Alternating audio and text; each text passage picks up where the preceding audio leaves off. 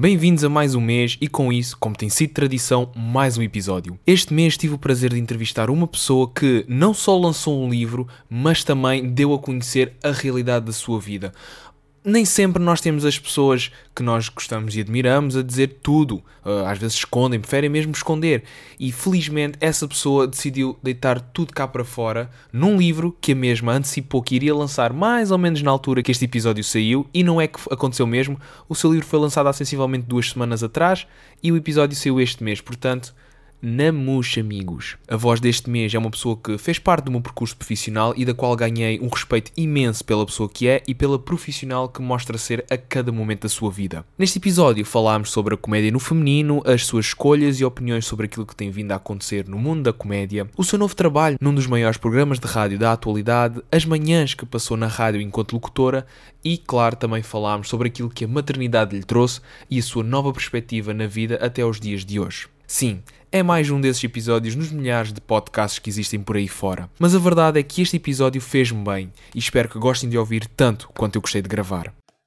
Uh, já estamos a gravar, portanto, isto é muito assim, começar já a falar, a gravar e tudo mais. Uhum. Antes de mais, deixa-me dizer-te obrigado por teres aceito o convite para vires falar ao meu programa. De nada. Como sabes, uh, não vou dizer quem tu és, uhum. mas se tu quiseres no final do programa, podes dizer. Para começar, queria te perguntar uh, como é que tu identificavas? Como se é que? Num reality como é que te identificavas? Se estivesses no reality show, se fosses uh, participando do reality show e tivesses que identificar, tipo, amiga da sua amiga, companheira, boa mãe, comunista, como é que farias? Sem dizer o teu nome, claro. A estressada. Pode Logo ser? assim, a estressada? Uhum. Pode? Somente a estressada. Querias só ser conhecida como a estressada? Eu não queria, mas é verdade. Acho que mais vale ser verdadeiro. Eu trabalho muito com a verdade, sabes? Sim, sim, isso já, já deu para reparar. Ai. E tu, foi aqui uma pausazita, não foi? Foi porque eu tive que abrir a porta para o meu cão porque ele quis sair. Ele, entretanto, chateou-se comigo porque eu não lhe estou a dar atenção, então saiu. Então tive que lhe abrir a porta. Isto, isto é como se fosse um filho. Ouve-se é... que eu estou a comer chocolate? Não, não, de todo. Ouve-se nada a mascar. Ok. Estou a beber cidra e a comer chocolate. Acho que se nota que é dia de folga cá em casa, que estou sozinha. Pronto, não há. Hoje não há refeição completa com uma sopa, um pãozinho, uma fruta. Não, não, não, não. Eu nestes dias aproveito para, para comer o que me apetece, Alexandre. Ah, muito bem. Pronto, as pessoas agora já sabem quem eu sou. Uh, acho que nunca foi dito em, em primeira é mão. Sério? Nome. Não, estou brincando, a gente sabe quem eu sou. Quer dizer, toda a gente. Ah. As pessoas que ouvem, a minha mãe, vá. Pronto. A, minha mãe, a tua mãe, mãe ouve? Única... Acho que não, acho que nem ela tem tempo para isso. Como é que ela se chama? Alda. Alda, se ouvir este programa, diga ao seu filho, ele está a pedir validação da sua parte. Sim, em 23 anos de vida nunca tive. Pronto. Acho que agora é a altura, anos... Alda. Sim, está na altura de eu receber validação da, da minha própria mãe. Um, para quem não te conhece ou ainda não identificou quem tu és através da tua voz, a tua principal Impossível. atividade é comédia, certo? Epá, sim. Identificas-te como comediante? Eu não sei, eu não sei como é que eu sei. É assim, se eu for ver as várias atividades que eu faço, qual é a que me dá mais dinheiro? Não é a comédia. Qual é a que eu faço mais vezes? Também não é a comédia. Aquela que eu gosto mais de fazer é a comédia. Portanto, eu não sei bem o que é que tenho de responder. Mas sim, sou Mas comediante. É que... Eu acho que isso é sexy. Acho que atrai rapazes e raparigas. Portanto, sim, comediante. É o que, é o que, é o que tens na, nas tuas redes sociais quando vais ao engate. Sou comediante. Sim, sim, sim, sim. E tem resultado? É o que traz, é o que traz mais genital. Ah, masculino e feminino. Olha, isto são os meus gatos. Diz? Oh, são gatos? Pensava que só tinhas um. Tenho dois gatos. Tenho dois gatos e um peixe o, e o peixinho está seguro? Sim, está, porque tem uma tampa. Eu disse à minha filha: ah. Olha, não, não te vou comprar um peixe porque temos gatos. E ela: Mas há uns com tampa. E eu: E pronto, e assim foi. Tenho um, um peixe num taparoeiro. Num taparoeiro? É mais ou menos é, isso, um... é um aquário com tampa. Por é acaso um tem lá água, mas podia ter rojões. Olha, eu gosto muito. Olha, estão-se a matar uh... os gatos. Yes. Já está. Desculpa. Pronto tivemos aqui um momentozinho de, de dor, digamos, porque a mim custa-me sempre ouvir os gatos a, a rosnar. A mim custa-me mesmo, porque eu fico sempre com medo que eles ataquem-me também a mim. Que eu seja só tipo um, Não, um não. desastrezinho a acontecer. Se eu estiver ali no meio, também levo por tabela. Repara, se a tua própria mãe não te dá validação, porquê é que haveriam de ser os gatos, Alexandre? Uh, como estava a dizer, os gatos são sempre um problema para mim. Gosto muito de animais, porém, contudo, gatos em minha casa uh, eu tenho sempre um pé atrás, porque eu tenho sempre medo de acordar com um, um corte ao longo da minha face. É, os gatos fazem mais isso quando nós morremos. Os gatos são daqueles animais que, se tu morreres, vão-te comer, sabias? Ah, uau, não, não sabia. Eu tenho muitos gatos por uma questão mais de limpeza do meu cadáver, que é se eu tiver um ataque ou qualquer coisa, eu não quero que isso fique para a minha filha. Eu prefiro que, que os meus gatos me comam. Bom, já a Bruna Leix dizia para nunca dormir nu, porque se houver um incêndio, depois como é que fazes? Vais ter que ir nu para a rua. Exatamente. Por acaso isso aconteceu-me há pouco tempo.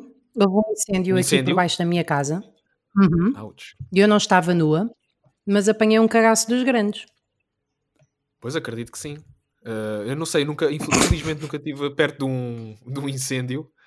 No máximo dos Então, máximos mas se tive quiseres estar é fácil, é incendiar qualquer coisa e ficas lá ao pé. O máximo que eu já tive foi perto de um crematório e eu inocentemente perguntei quem é que está a fazer um churrasco.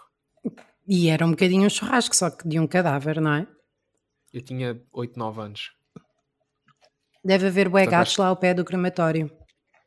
Não sei, não sei. Por acaso, eh, aqui no Algarve, pelo menos, acho que ainda só há um crematório e é lá para a Albufeira. Um É onde ele deve da- ser. Porquê? Por causa dos ingleses? Acha- Albufeira é um que- bocadinho o parente pobre do Algarve, ou não? Não, não, pelo contrário, Albufeira Não, não, é estou a confundir com a armação de pera. Pronto, a Armação de Peira é aquela cidade que está ali entre Albufeira e Portimão, portanto, portanto pode até estar entre os dois acontecimentos principais. Uhum. Mas aquilo que eu te queria mesmo perguntar é: sendo tu, ah, Hum. lá está, fazes muitas coisas, uma delas e que te dá mais gosto, como tu disseste, é a comédia. ah, tu sentes Uhum. que a comédia no, em Portugal, no, no, no regime feminino, é, é, um, é, uma, é uma área que ainda precisa de mais pedra partida? Ou achas que já se estão a fazer mais hum, alterações do que antes? O que é que tu sentes diferente ao longo destes últimos anos no que toca à comédia no feminino? Hum, Posso dizer que para mim é sempre uma falsa questão isso do, do género, em qualquer que seja a questão, eh, nomeadamente na comédia, porque não vejo porque é que se há de se- segmentar as coisas, não vejo o interesse. Ah, da mesma maneira que nunca me senti discriminada pela negativa por ser mulher e fazer comédia, ah, também não percebo porque é, que, porque é que isso há de ser um tema, porque é que há mais homens a fazer comédia que mulheres, porque é que não, não, não entendo porque é que isso é, é- é relevante, porque aquilo que eu sinto, talvez seja ingênua, mas é quem tem graça ou quem quer fazer comédia, pode fazer. O YouTube é aberto a toda a gente, os podcasts fazem-se em 5 segundos, eh, dá para fazer open mics em, pelo menos em Lisboa, em 10 bares diferentes, portanto, só não faz mais quem não quer. A meu ver. E, mas tu sentes que, pronto, de quando tu começaste até agora, quais é que achas, achas que foram as, hum, as principais alterações no meio que tu sentiste? Não senti. Eu, eu comecei, depois fiz um, um intervalinho enquanto fui mãe e me casei, e só quando me divorciei é que voltei à comédia, porque foi quando me voltou a graça, curiosamente. Não, vejo, vejo que estamos a passar neste momento por uma fase de tipo morangos, em que quando os morangos tinham a parte do motocross andava toda a gente louca com o motocross, quando foi o grafite anda toda a gente louca com o grafite, e o stand-up foi uma das últimas modas, a seguir há de ser cozinheiro, um, à qual a malta foi aderindo. Então senti um particular entusiasmo pelo stand-up nos últimos dois anos. Ah, e portanto, mais gente a fazer, mais gente que eu não conhecia, mais gente a tentar e a desaparecer, ah, como moda que é, mais gente a ser, ah, como é que eu ia dizer, a ser engolida por, ah, ai, também gostava de ser comediante, vamos lá experimentar, mas depois há a perceber-se que, que se calhar não tinha de, de vocação para isso, ou que, que não conseguiria aguentar. E portanto aquilo que eu vejo é muitos novos, muitas novas tentativas de comediantes, enquanto que de antes, há 10 anos, aquilo que eu sinto era que havia um rol de 15, 20, que eram sempre os mesmos, e que havia muito, muitos poucos a começar. Agora há mais. Agora é não, não agora à data que estamos a gravar este podcast, mas sim. Mas eh, pronto, o, desde que tu começaste uh, até agora e estavas a dizer que já houve muitas alterações e mais pessoas a entrarem, uh, tu achas que mudou a comédia em Portugal? Tu sentes que já não é a mesma coisa que quando tu começaste. A própria maneira como se faz a comédia. Normalmente eh, houve até também durante muito tempo aquela mítica questão de os limites do humor e de o que é que se deve ou não brincar e tudo mais. Sei que para muitos é, é uma pergunta se calhar tabu, mas para ti, achas que uh, essa pergunta faz sentido ainda hoje ou preferes apenas uh, ver isso do ponto de vista de ser algo que é só mesmo para destabilizar ou já não interessa tanto. O que importa mesmo é fazer as pessoas rir. O que eu sinto é que a comédia é algo muito individual, ou seja, no, no que toca ao stand-up, porque a comédia envolve várias artes, é? várias maneiras de se expressar, mas no que toca ao stand-up, cada ser humano terá uh, o seu cunho artístico, a sua maneira de lidar com isso, e portanto os limites do humor só fazem sentido enquanto cada indivíduo, cada, cada comediante sentir que façam sentido para si. Não acho que exista. Tu, tu, estás a fazer uma pergunta para ver se eu te dou respostas genéricas e eu não te consigo dar respostas genéricas porque eu vejo que cada pessoa tem motivações diferentes para fazer comédia, cada pessoa acha graça a coisas diferentes e cada pessoa sente que o limite está num sítio diferente. Portanto, eu não consigo agrupar eh, comediantes e tendências assim. Eu não quero uma resposta genérica, porque lá está. Eu entendo essa coisa de cada um ter o seu próprio meio de fazer uh, comédia. Eu, por exemplo, há pouco tempo estive a ver agora um stand-up na Netflix da, da Ali Wong, não sei se tu conheces. Um, Sim, conheço. Em que, ela fala, em que ela fala sobre o facto de ter sido mãe, de estar grávida outra vez e a forma como é tratada pelos homens e a maneira como ela faz a comédia e, e, brinca com as situações à volta dela, tanto da gravidez, do, da altura que deu à luz, a cesariana e tudo mais. Não dá para já porque são coisas mesmo específicas à, à mulher, mas não dá para um homem conseguir pegar nesse assunto, mesmo que perceba, e falar da maneira como ela falou. Uh, acho que... Mas não dá da mesma. Ouve, Alexandre, eu percebo o que é que estás a querer dizer, mas a questão é: o assunto da gravidez da cesariana é tão idêntico como a tua própria perspectiva sobre futebol. Mesmo que nós os dois entendêssemos, eh, soubéssemos o mesmo sobre futebol, a minha perspectiva será sempre diferente da tua um homem ou outra mulher poderá falar efetivamente sobre os mesmos assuntos, mas ter uma perspectiva diferente. Uh, portanto, eu não. É normal que, em alguns assuntos, as mulheres tenham uma perspectiva mais imersiva, não é? Porque vivem, vivem-nos, e de outros que tenham uma perspectiva mais de fora, mas não, não, não acho que haja comédia de mulheres e comédia de homens. A comédia basicamente é para todos. E isso é, acho que é porque eu também sinto um pouco. Uh, é tu, para todos é... e de todos. Percebes? Sim, sim. É, qualquer pessoa sim. pode falar sobre aquilo que lhe apetecer e da perspectiva que lhe apetecer. Para mim é, é liberdade total, diria eu.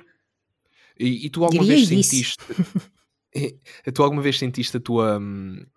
A tua liberdade ou até mesmo a tua pessoa uh, enquanto, enquanto a trabalhar no meio da comédia afetada de alguma forma, de uma maneira negativa, alguma, alguma vez sentiste alguma pressão uh, dentro do, do mundo da comédia? Não, nunca. Antes, pelo contrário, há pouco disse que nunca fui discriminada negativamente por, por ser mulher, por exemplo, mas sinto-me discriminada positivamente. Ou seja, quando alguém pensa em comediantes femininas, geralmente lembra-se de mim, ou da Catarina Matos, ou agora mais também da Sofia Bernardo, da Rita Camarneiro, mas eu sinto que, hum, que tenho mais oportunidades por ser uma comediante feminina, eh, ao contrário de muitas das minhas colegas. Relativamente a sentir pressões, sinto pressões, mas nunca no que toca ao stand-up, mas sim a fazer comédia para determinadas plataformas com determinados produtos. Uh, fiz comédia, por exemplo, na Rádio Renascença, onde eu trabalhava, e obviamente por ser de índole católica, que fui muito limitada, não é? Ao longo dos anos, coisa que aceitei com naturalidade, não é? Porque se trabalhas num determinado sítio, se existem determinadas regras e se queres trabalhar lá, portanto não sentia como pressão, era uma, li uma limitação inerente. Uh, relativamente à SIC radical, a mesma coisa, apesar de nunca ter sido muito, muito censurado, ou seja, cada plataforma, cada trabalho terá as suas limitações consoante a política da casa, mas nunca no stand-up. Um, que tipo de conteúdo de, de, comédia é que tu achas que faz falta em Portugal? Uh, tendo em conta os exemplos dos Estados Unidos, que é para, para muitos o berço da comédia mundial, porque por causa dos grandes comediantes serem quase todos americanos, embora não seja bem assim, mas achas que faz, alguma, faz falta alguma coisa a Portugal? Eu, nós já há relativamente pouco tempo, coisa de quê? Dois, três anos começámos com os hosts. Achas que faz falta alguma coisa, uma nova forma de trabalhar este, estes programas? Eu sou muito, eu sou muito de, de, de, como é que eu tenho a dizer, de apreciar o que existe e de pensar menos em cenário ou em conjunto. Aquilo que há é aquilo que, que sai dos comediantes, é aquilo que lhes apetece fazer. Uh, não acho que tenhamos de remar para nenhum sítio em particular, porque enquanto haja público para determinadas coisas, esse tipo de comédia faz sentido. Agora, a nível pessoal, respondendo à tua pergunta ao contrário, para mim já chega um bocadinho daquele humor, lá está, uh, sexista não que eu seja feminista naqueles termos histéricos, mas estou um bocadinho farta de ai, porque as mulheres isto, ai, porque os homens isto, e porque eu sou comediante feminina, vou fazer um espetáculo sobre ser mulher, ai, como eu sou, sou agora sou casado, vou fazer um espetáculo sobre casamento. Epá, a mim custa-me ainda um bocadinho que, que estejamos todos presos, uh, talvez a um percurso inicial que é, por exemplo, um comediante inicial, o primeiro texto será, será sempre sobre aquilo que mais o incomoda ou que mais o marca. Uh, no caso de um gordo, geralmente é porque é que eu sou gordo ou porque é que eu sou feio. No caso de uma mulher, geralmente é porque é que eu sou mulher e os homens não sei quê.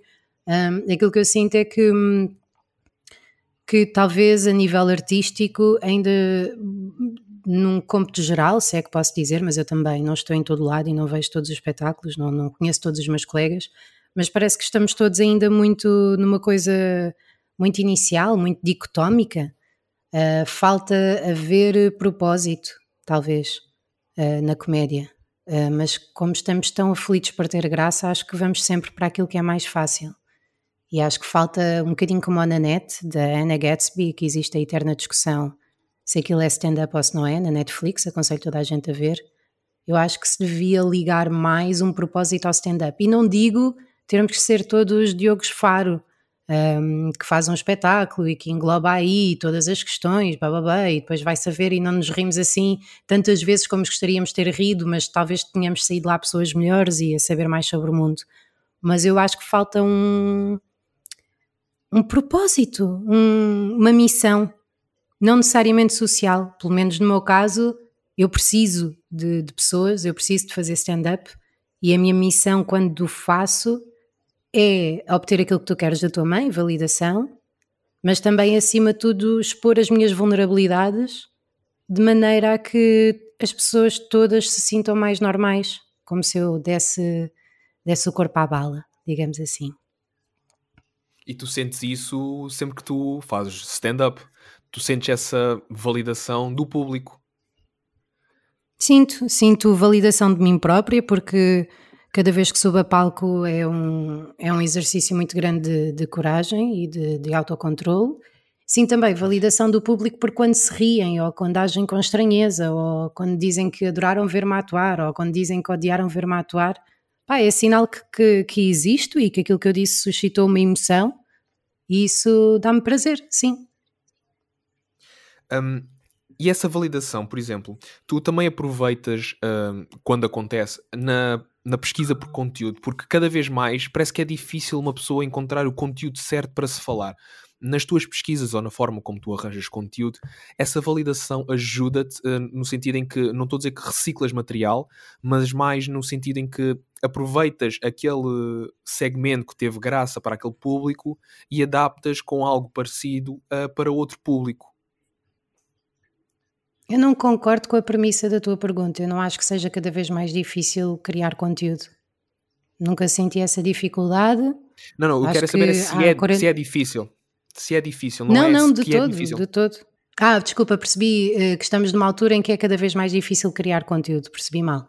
Uh, não, não sinto que haja dificuldade nenhuma, aliás, aquilo que eu sinto é quando nos propomos a uma profissão em concreto ou a uma missão em concreto, o nosso cérebro começa a adaptar-se a esse mindset e o cérebro de um comediante, tal como o cérebro de um argumentista, de um produtor de rádio, quer que seja, um, está constantemente em alerta para tudo aquilo que acontece desde que acorda até que vai dormir, sobre, ah, olha, isto daria uma boa piada, olha, isto daria um bom beat, olha, isto daria um bom convidado. Portanto, assim que estás realmente compenetrado ou comprometido com alguma coisa, o teu cérebro começa a funcionar nessa, dessa forma e tudo é conteúdo. Um, relativamente à tua pergunta, mais em concreto, de adaptar conteúdo de uns sítios para os outros, claro que sim. Um, a ideia, quando és um comediante já muito rodado, é teres tanto texto que, como, uh, como é que eu devo dizer, mediante o sítio onde tu estás, tu vais adaptar o teu, a tua hora de espetáculo, a tua meia hora, os teus 10 minutos, ao público que tens à tua frente. Uh, já me aconteceu quando voltei recentemente, eu tenho algum tempo, eu tenho algum, como é que eu tenho a dizer, algum pudor em reutilizar textos, o que é péssimo para um comediante porque o texto só se torna melhor com a repetição e com a edição, mas eu desapaixono-me dos meus textos com muita facilidade. Um, já me aconteceu estar num evento de, de, pessoas para aí de 19, 20 anos e só ter um texto sobre maternidade.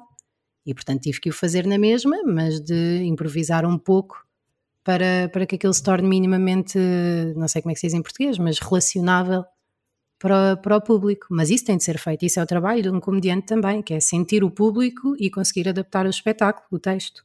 Fora da comédia, tu tens eh, outras uh, ocupações. Tens... Ocupações. Exato, obrigado. Uh, uma delas, mais recente, foi também um pouco através, nesse contexto que nos conhecemos, uh, onde estás agora num, num, programa de rádio e de televisão que para muitos é um programa relevante uh, a nível nacional, já, já com os anos que tem em também. antena. Porque muitas pessoas. Não dizes o nome por algum motivo? Não, porque eu estou sempre a falar na pessoa. E porque é, é mais fácil as pessoas ah, descobrirem tá quem tu és. Estou sempre a falar na pessoa. Tá e depois bem. também é mais fácil tá descobrirem tá bem, quem tá tu és. Mas eventualmente vão chegar tá lá. Bem. Porque estas dicas, parecendo que não, as pessoas associam logo para lá. Programa, ele está a trabalhar neste programa, já sei quem é. Depois é só ver com quem é que uh, o chefe contracena. Uhum. E, um, e, e, essa tua entrada, pronto, lá está, já, já tens experiência em rádio uh, na Renascença, que é uh, uma das rádios mais antigas em Portugal. E uhum. que diferença é que tu sentes? Um, porque tu também fizeste emissão normal, um período de hora, um período de hora em que tu estavas lá, davas as músicas e tudo mais, certo? Sim, sim, claro. E o que é que, entre ser uh, uma apresentadora de um programa em específico e de dar emissão de rádio, qual é que para ti está a ser o maior desafio, mas também qual é que é a maior liberdade que tu sentes? Porque quando estás a fazer emissão, tu por norma tens que seguir uh, um certo guião. E quando tu estás uh, a apresentar um programa como este, tu acabas sempre por seguir o, aquilo que é o conteúdo que o convidado traz, mas também vais um pouco naquilo que tu um, naquilo que consegues ver e ouvir, neste caso até. Então, acho que a pergunta que tu estás a fazer é quais é que são as vantagens e desvantagens de ser locutora de um painel ou de ser sidekick, certo? Exato, exato. Ok. As vantagens de ser locutora de um painel, eu tive, fiz manhãs, fiz o café da manhã da RFM, fiz umas manhãs com o meu nome na Mega, é que és tu quem determina o conteúdo e és tu quem controla tudo. Uh, isto é, havia reuniões de equipa, no caso do café da manhã, em que nós determinávamos os conteúdos, mas sempre também fui produtora, sempre escrevi aquilo que eu ia dizer ou em conjunto com os meus colegas. No caso do outro programa, também sempre escrevi e, portanto, ter absoluto controle naquilo que tu fazes é muito prazeroso, porque sais de lá mais orgulhoso. Porém, também acresce uma responsabilidade, um, que é de arranjar conteúdos, uh, é, quando saem os resultados das audiências, saberes que a variável controlável está no, em cima de ti, não é? Só, exclusivamente, principalmente se fores a principal locutora. Um, mas também dá muito gozo. Ser sidekick um, é, é, engraçado porque a responsabilidade é menor, mas o grau de envolvimento no projeto também. Uh, eu, eu gosto de ser sidekick porque é, é, é, estudar um bocadinho e aparecer e, mandar umas larachas, mas não. É, é, que ainda por cima há uma diferença muito grande. Nós estamos a falar de um programa de rádio, este em particular, que, que fazemos que só tem uma hora, e geralmente um painel em rádio tem quatro horas, se não for programa de autor como este. Uh, e portanto, um programa de uma hora em que se é sidekick, o envolvimento físico e mental não é muito. É, é ir tomar um café, fazer um bocadinho de rádio e pronto. Portanto, é mais fixe porque estás menos envolvido, mas por outro lado também estás menos envolvido. E isso faz-me um bocadinho confusão. tu sentes que a rádio mudou? O que é que tu achas que é a, a, atualidade da rádio em Portugal, uh, tanto nas rádios mais jovens como a Mega, ou a Cidade, ou até mesmo a Antena 3, são rádios com um público mais direcionado, mais jovem. O que é que tu sentes que é as grandes uh, diferenças atualmente? Ou até mesmo se achas que há algum desafio que elas têm agora maior do que antes? Eu acho, eu acho que a principal mudança que houve na rádio foi de ter sido o meio que mais facilmente se adaptou às novas tecnologias. Sem dúvida que a rádio teve uma grande capacidade de adaptação uh, a isto do vídeo, das redes sociais, foi o meio que melhor trabalhou isso. Um, e daí ver tantos conteúdos, emissões em direto com câmaras e Instagrams e, e concursos e uh, quando foi isto dos live streams por causa da, da, quarentena foram hiper rápidos, mais rápidos até que a televisão a solucionar problemas e portanto principalmente as rádios direcionadas para um público mais jovem têm têm tido e vão ter que ter sempre essa, essa capacidade. Uh, outra mudança que houve também foi a contratação para as equipas de pessoas uh, conhecidas, isso também foi uma tendência na, da rádio no geral, que foi uh, rádios que já tinham equipas há muitos anos, formadas há muitos anos, começaram a reestruturar-se e, um, e a incluir pessoas que já tivessem alguma visibilidade, não só comediantes, mas também Instagrammers e bloggers e coisas do género, e que faz todo o sentido também. Uh, há bloggers e Instagrammers que são fantásticos comunicadores, mas já tem havido essa mudança. E acho que uma das dificuldades que agora a rádio mais atravessa é hum, precisamente o facto de nós, num, num registro normal, andarmos naquele chamado lufa-lufa e a rádio uh, concorrer com o regime personalizável de playlist e de conteúdo, que são os podcasts, como o teu, ou o Spotify, que dá listas de música, que é porque é que eu hei de ouvir uma rádio que me impinge uma playlist e que me impinge conversas, se eu posso escolher aquilo que quero ouvir e quando. Daí também a contratação de pessoas interessantes, que as pessoas interessantes não é que as outras não sejam, mas as mais apelativas pela profissão e por tudo, um, que é para tentar ganhar algum interesse, para tentar ganhar alguma atração para as pessoas uh, quererem ouvir, porque a rádio é como se nós fôssemos a um restaurante e se nós não pudéssemos ver o menu e escolher aquilo que queremos, e há quem ache graça a isso, há quem prefira um restaurante e ver a carta. E estamos na altura em que preferimos ver a carta e também depois deste período de, de quarentena acaba sempre por ganhares um, um, gosto especial em voltar a ver a carta, não ser só uh, encomendar online ou até mesmo fazer em casa, do género, bom, olha, lá vai massa com atum outra vez. Digo massa com atum porque é, foi uma comida que eu fiz durante muitos anos enquanto estudante de universidade. E, uh, e, acho que depois deste período de quarentena acaba sempre por ser mais interessante uh, aquela coisa de voltar a sentir ou, ou voltar à, à, rotina antiga de estares no, no, carro depois do trabalho, ouvires a rádio. Uh, há pessoas que ainda fazem isso. Tudo mas... depende, e... tudo depende. Eu sempre eu sou, eu sou suspeita porque eu sou da parte do conteúdo, não é? Uh, mas eu acho que o conteúdo vencerá sempre tudo. Por exemplo, tens as manhãs da comercial que desde que fizeram frente há 10 anos às, à, à, liderança de, de 10 anos também da RFM, que não perdem audiência porque o conteúdo é relevante e porque juntaram ali 5 ou 6 pessoas que, que fazem sentido.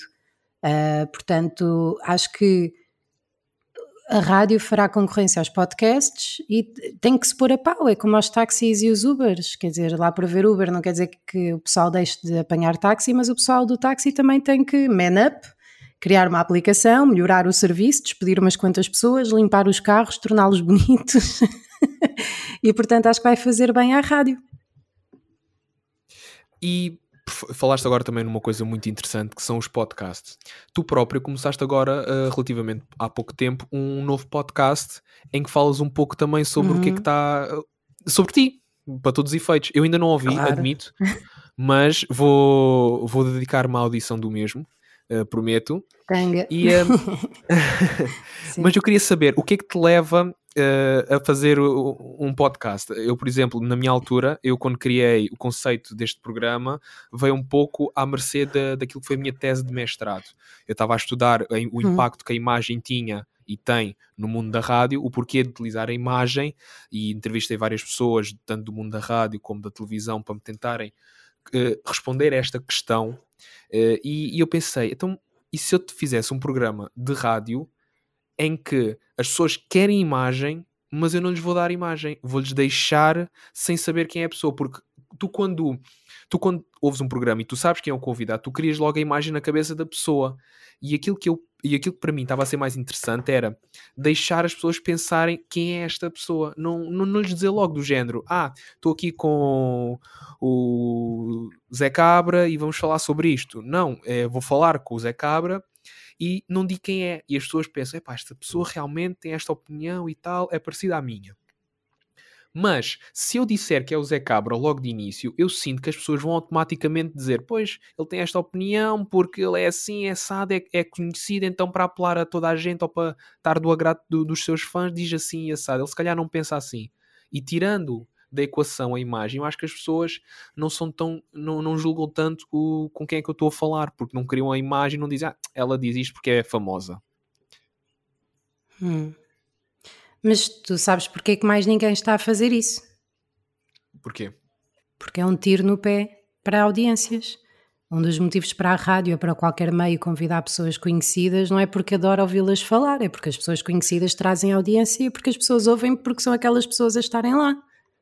Sim, um, exato. E nesse sentido e, portanto, faz... ao não o fazer, ou as entrevistas são muito interessantes, ou tu próprio és uma pessoa conhecida, ou então as audiências não são um fator de preocupação, que é, que é a mais-valia dos podcasts, daí também ter feito um podcast sobre mim própria, isso nunca iria apelar a ninguém a lado algum, não é? Nenhuma rádio pensa, um podcast sobre ti, ai fantástico, deixa, deixa-me deixa então pagar-te, ninguém quer, não é?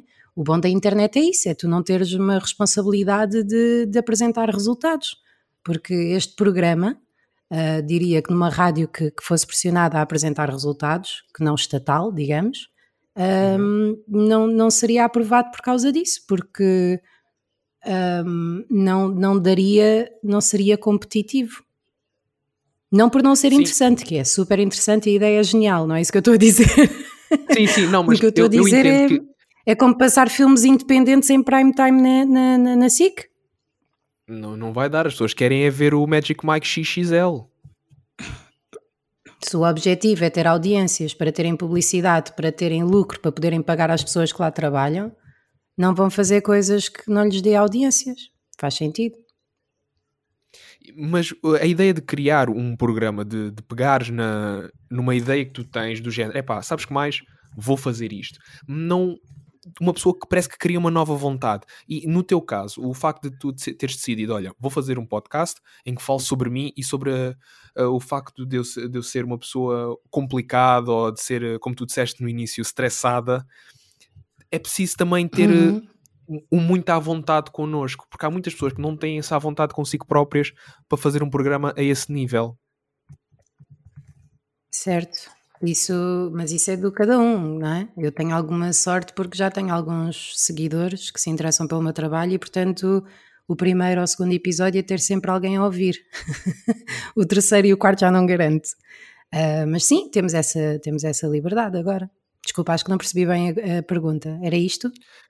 Eh, não, e também queria saber, no teu caso em específico, quando tu decidiste vou fazer um programa, um podcast deste género, uh, o fator uh, estares à vontade também contigo próprio, porque já tens experiência na área, mas também porque tens interesse em fazer um podcast nesse contexto em que falas sobre ti, uh, de certa maneira também é uma espécie de terapia para ti, Uh, sentes que é uma forma ah, sim, de daí o nome do podcast, apaziguar. Sim. sim. mas também sentes que é, que é uma forma de acalmar certas dúvidas que tu tens sobre ti própria, ou até mesmo um, um bálsamo que tu aplicas que acalmo, a ti própria. sabes? Não, não, não, não. O que eu, o, um dos motivos para ter feito este podcast, além de estar aborrecida uh, e além de não estar a trabalhar neste momento e de sentir que preciso de fazer qualquer coisa, uh, mentalmente, digamos assim, um, é porque eu tenho, tenho a cabeça cheia de pensamentos, penso muito, tenho um diálogo interno muito acelerado.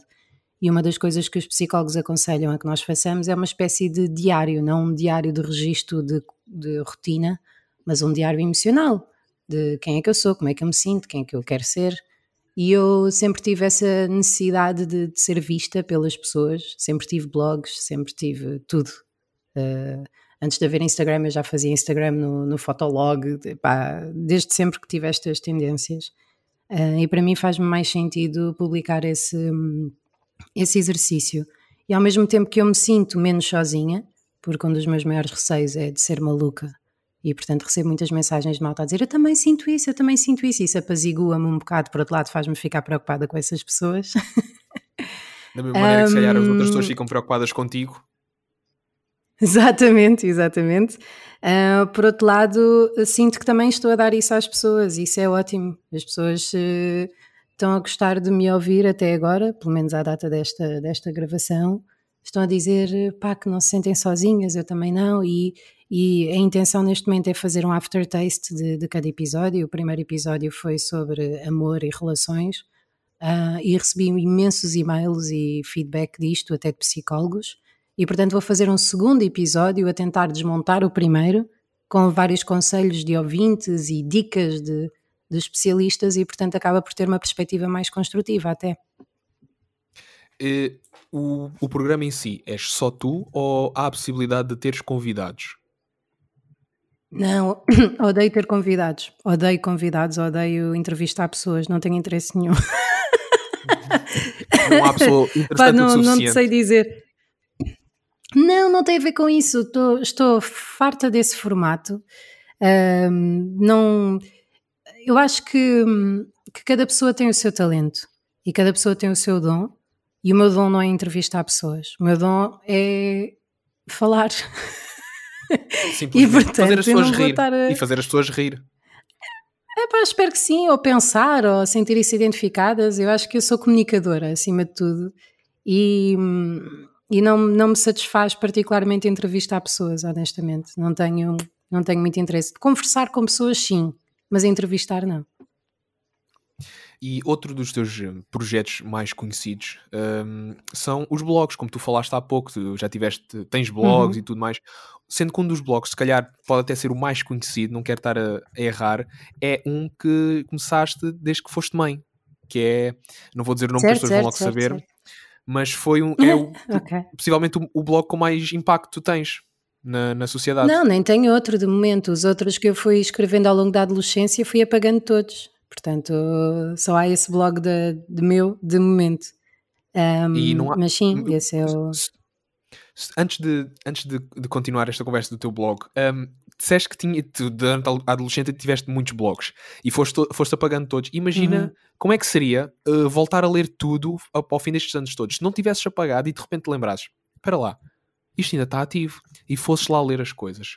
Achas que irias uhum. sentir alguma nostalgia ou isso não é bem a tua onda? Eu, eu preferia não ter apagado, porque sinto que, que é giro ver o processo das coisas. Isso é outro motivo para estar a fazer este podcast uh, que é, sinto que estamos todos muito afastados do processo de criação dos outros, só temos acesso ao resultado, não é? E que isso nos faz sentir piores connosco próprios. Uh, e portanto, eu não, não teria vergonha de ter agora os meus blogs abertos. Eu deixei de os ter porque me fui envolvendo em, em relações tóxicas com o tempo e como era muito aberta a explicar e a enunciar os meus sentimentos e o meu dia a dia, sempre que eu arranjava um namorado novo tinha de apagar o blog para não estarem a ver, ver. Quanto, quanto, é que eu estava apaixonada e louca pela pessoa anterior. Um. Mas sim, não me daria nostalgia porque não tive uma adolescência nada feliz, uh, mas uh, gostaria de ter esse registro para, para conseguir perceber melhor como é que a minha cabeça funcionava na altura. Achas que iria haver muita diferença entre o teu antigo ou o teu atual? Depois de tudo o que passaste, o ser mãe, teres casado, o divórcio e tudo mais? Há uma diferença gigante. Uma delas é que não me quero matar. Quando, quando era mais nova era uma, uma coisa que eu queria mesmo fazer, queria, queria morrer. A outra é que já consigo ser otimista sem me sentir estúpida. Uh, mas uh, já, já não tenho tanta raiva e dor em relação a tudo, sei relativizar coisas, já não, não julgo pessoas imediatamente, não, não sinto que eu, a minha entidade, tenha, tenha qualquer valor que seja para poder julgar as outras pessoas. Deixei de, de dividir a vida entre coisas más e boas, mas de perceber o que é que encaminha cada um para determinadas ações ou contextos. Portanto, claramente que de, de há 20 anos para cá, ou de há 15 anos para cá, que sou uma pessoa muito mais madura e interessante, diria. E gorda. Mas isso, isso é relativo. Acho que a pessoa se é gorda ou não é gorda, isso é com ela e nós não temos que julgar a pessoa. Mas é. Mas não, é, não, estou é, a dizer de mim para mim. Sim, sim, eu compreendo. Só que há muitas pessoas que vão automaticamente julgar do género. Esta engordou tanto. Ei, olha, isto aqui está mais careca. Na altura ele tinha um cabelo grande, agora tem ali um buraco, parece Santo António. Eu acho que faz parte, eu acho que faz parte de, do ser humano uh, criticar ou encontrar defeitos noutras pessoas. E tu falaste de um, de um assunto que, que me é especialmente uh, perto, que é um assunto que me toca chegado, bastante, que é a sim. cena de... Sim, eu estava naquela de será que chegado fica bem, fica mal, e entretanto não, não arrisquei e arrisquei ao mesmo tempo. Pá. Sim. Sim, mas também não quer depois estar a receber, olha, uh, não é assim que se fala, ok? E as pessoas às vezes questionam ah, realmente os meus estudos. Olha, Alexandre, Alexandre, uh, um, dos, um dos segredos para seres alguém, e não é ser alguém de ter reconhecimento, mas é para teres personalidade, é de sim, sim, é, estar-te a é é cagar para a opinião dos outros. Faz o, te, eu, o que te apetecer, diz o que te apetecer. Se te enganares, enganares. Eu tive a ouvir, enganaste, eu tive a ouvir o meu podcast recentemente, o que eu gravei, e não fiz bem a concordância para aí três ou quatro vezes, mas depois pensei, pá, estou a falar há 40 minutos, não tenho guião, falo como falo normalmente, metam, metam no cu, percebes? Uh, portanto, não, não te preocupes com isso, ser tu próprio, não, porque não senão é, já viste. Não é um assunto. Eu, por acaso é um assunto que não me diz nada. Eu estou. É, um, é aquilo que hum. as pessoas acham ou pensam ou até dizem de mim, a mim não me importa nada, porque eu, por enquanto, agora Boa. já coisa de 4 anos, tenho um bocado mais de sensibilidade comigo, já estou mais. Já, já me aceito a mim próprio mais, mas o assunto que tu falaste que me, que me é chegado é a, a cena de, de uma pessoa querer ter muitos diálogos internos, de questionar se está bem, se está mal, a cena de terminar a própria vida é um assunto que me toca muito, porque muito poucas pessoas uhum. sabem, mas isso, também eu passei por essa fase e, e encontrei, de certa forma, um, uma vontade de criar também com base naquilo que é a nossa dor interna, aquilo que nós sentimos também ajuda a criar. Claro. E, e, a cena deste podcast não é só porque eu acho que a ideia é diferente e é gira e pode levar a algum lado para eu conseguir trabalhar na área, mas também foi uhum. porque eu tinha medo, um dos meus medos foi uh, acabar o mestrado e depois. Que foi uma coisa que eu questionei desde o primeiro dia, porque, para quem sabe, eu sou do Algarve e vim de propósito para Lisboa para tirar o meu mestrado. E eu pensei, eu vou uhum. uh, tirar dois anos da minha vida para estar em Lisboa e se depois em Lisboa eu não consigo nada, vou, vou, vou cair de paraquedas. Então fiquei com esse medo. Hum. Então o programa uhum. ajudou-me, esta coisa de criar e de querer fazer coisas, ajudou-me também a apaziguar um pouco esta queda do género. Calma, estás a fazer qualquer coisa, ou não precisas de pensar tão negativamente na, na situação, as coisas vão se resolvendo aos poucos. Agora já não penso tanto, penso agora mais nesta altura que estamos em, em quarentena, porque ainda mais incerto torna a nossa vida, mas acho que o facto de nós uh, conseguirmos afastar-nos um pouco desses pensamentos, acho que também é importante no que toca à criação de conteúdo, mas também naquilo que é a nossa evolução enquanto pessoa. Uhum. Aquilo, aquilo que eu te garanto é. Uh, comunicação tem sempre duas vertentes: tem a vertente de jornalismo e de entretenimento se queres ser um bom jornalista, tens de te destacar pela, pela qualidade do teu trabalho, de investigação, de qualidade de escrita. Se queres trabalhar em entretenimento, tens de ter personalidade, uh, carisma. E isso não se constrói sendo politicamente correto, agradando a toda a gente ou fazendo um trabalho limpinho. Isso constrói-se sendo, existindo, uh, sendo verdadeiro, genuíno. Percebes? Ou então ter um cu fixe e uns dentes ótimos e, e mamar na boca da, da pessoa certa. Mas uh, as coisas hoje em dia vivem muito do da verdade, meu. E, e portanto, uh, por exemplo, eu não tenho mestrado, fiz só licenciatura e de três anos, uh, mandei currículos para agências de publicidade, para imensas coisas, e acabei por ficar na, na rádio. E depois na rádio fui tendo cada vez mais destaque e, e, não tenho dificuldade, não diria em arranjar trabalho, porque isso tem-me acontecido, mas um dos feedbacks que eu tenho é que, tipo, eu sou uma pessoa que suscita coisas às outras, não sou um, um pãozinho sem sal Não sou um cocozinho, percebes? Uh, quando digo coisas, as pessoas odeiam ou adoram. Pá, e, e, há pessoas que, que faz sentido estarem na área do entretenimento como pessoas à frente, há outras que não fazem, isso não é vergonha nenhuma. Um, eu própria, como te disse há pouco, sempre trabalhei como produtora e também como apresentadora e não te sei dizer qual das duas gosto mais. Gosto muito de produzir, por exemplo. Portanto, esse teu receio é normal, mas acho que da mesma maneira que estávamos a falar há bocado da comédia, ou quer que fosse, se existe uma variável controlável que, que depende de ti, que é a tua capacidade de enviar currículos, ou a criatividade que tens ao enviar currículos, ou de criação de, de projetos bons que chamem a atenção ou que sejam mesmo interessantes, hum, as coisas acontecem se tiverem que acontecer. Acho que aqui não entra a vertente do azar nem da sorte, acho que existe uma espécie de meritocracia. Digo eu, mas eu sou muito ilusória. Não, mas e faz todo o sentido, a mover por essa questão faz todo o sentido. E isso também me leva a, a querer perguntar-te sobre, lá está, o teu blog.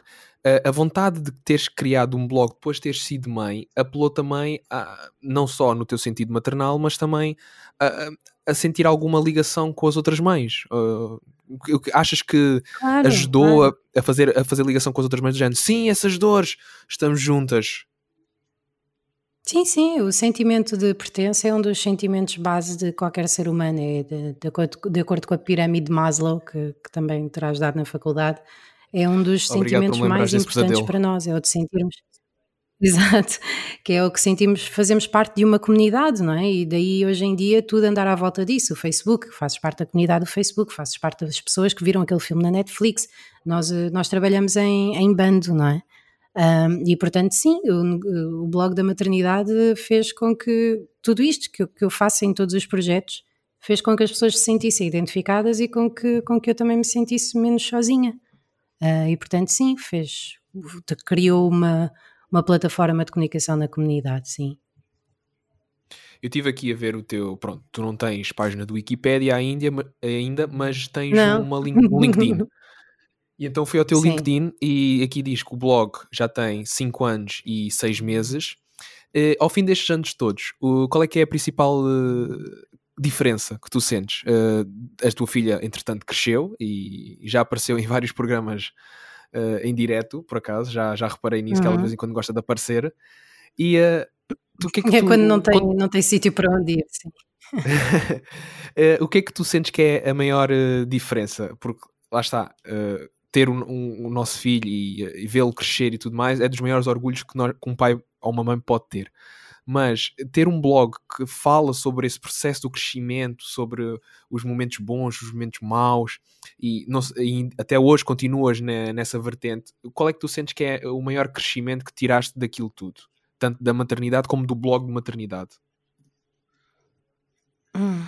Acima de tudo, o mesmo que eu retirei do resto da humanidade, que é que não nos devemos julgar porque comparamos os nossos bastidores com, com o palco dos outros e isso traz-nos muita dor consoante as nossas inseguranças. Um, e que qualquer decisão que nós tomemos há sempre um lado positivo e negativo.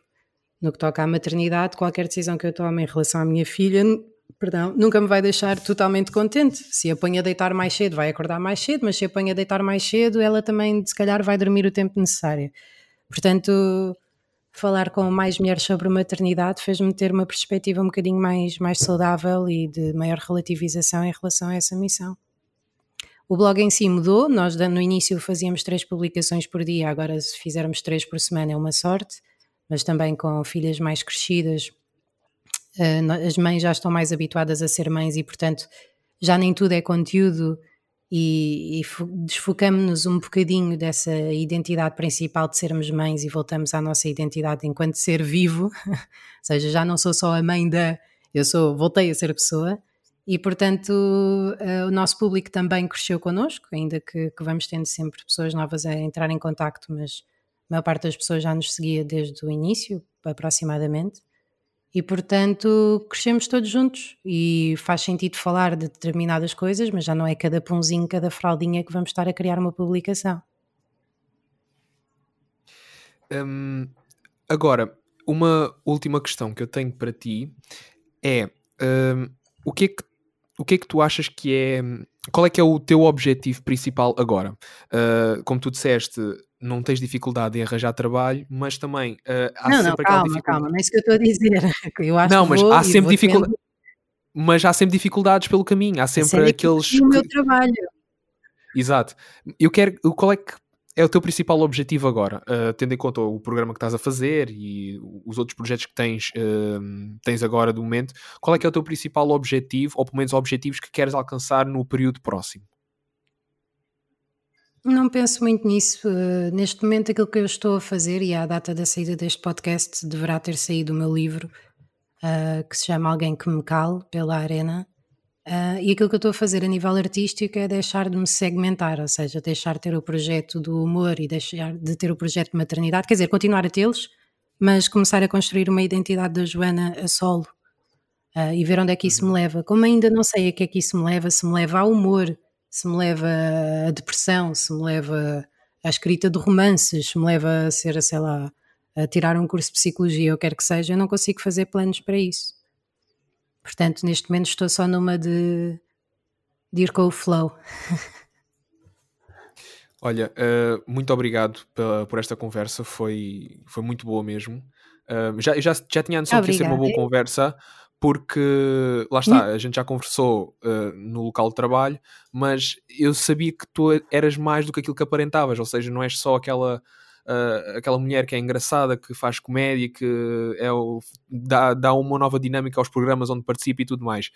És uma pessoa que tem os seus problemas e não os esconde. E eu acho que isso era, é relevante trazer para aqui, porque lá está, é aquilo que eu também estava a falar. As pessoas, se calhar, vão olhar para ti e, e vão dizer: Ah, ela, como é comediante e não sei o que, diz isso que é para apelar às pessoas e fazer rir.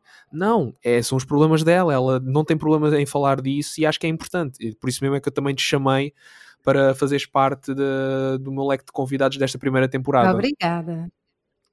Sinto-me Queres, eh, lisonjeada, Alexandra. Obrigada pelo convite. Pronto. Uh, para terminar, Uhum. queres dar a conhecer a tua identidade ou deixamos as pessoas tentar adivinhar? Tu é que sabes. Tu é que és o dono disto. Mas eu dou sempre às pessoas a possibilidade de escolherem, porque isto é liberdade, vivemos numa democracia, portanto as pessoas podem escolher. Até agora ninguém quis dar a sua identidade e as pessoas tentaram adivinhar. Podes ser a primeira a dizer a Então, tua pronto, identidade, não dou, não dou a minha identidade. Não dou também. não dizes nada a ninguém. As pessoas que adivinhem. Não, não. Sim. Olha, muito obrigado, boa sorte nos teus projetos e olha, continua a ser a pessoa que és. Oh, muito obrigada. e Muito obrigada por seres quem és também. Nada, vou só aqui esconder as minhas notas de como ser uma pessoa decente. Obrigado por terem ficado até ao final. Se por acaso a voz deste mês é reconhecida, deixa nos comentários a tua resposta, partilha com os teus amigos e, claro, os teus animais e família também merecem receber este episódio vindos de ti. Porquê? Porque sim. Para a semana vou dar a conhecer a voz, por isso, se já souberes a resposta, diz. Se não, aguarda até teres a certeza, ok? E não se esqueçam, deixem o vosso gosto, partilhem o podcast para que eu consiga chegar ao máximo de vozes para um dia ter todas, ou pelo menos parte, aqui no. coisa. Para o próximo mês vou até à Madeira. Porquê? Fica atento.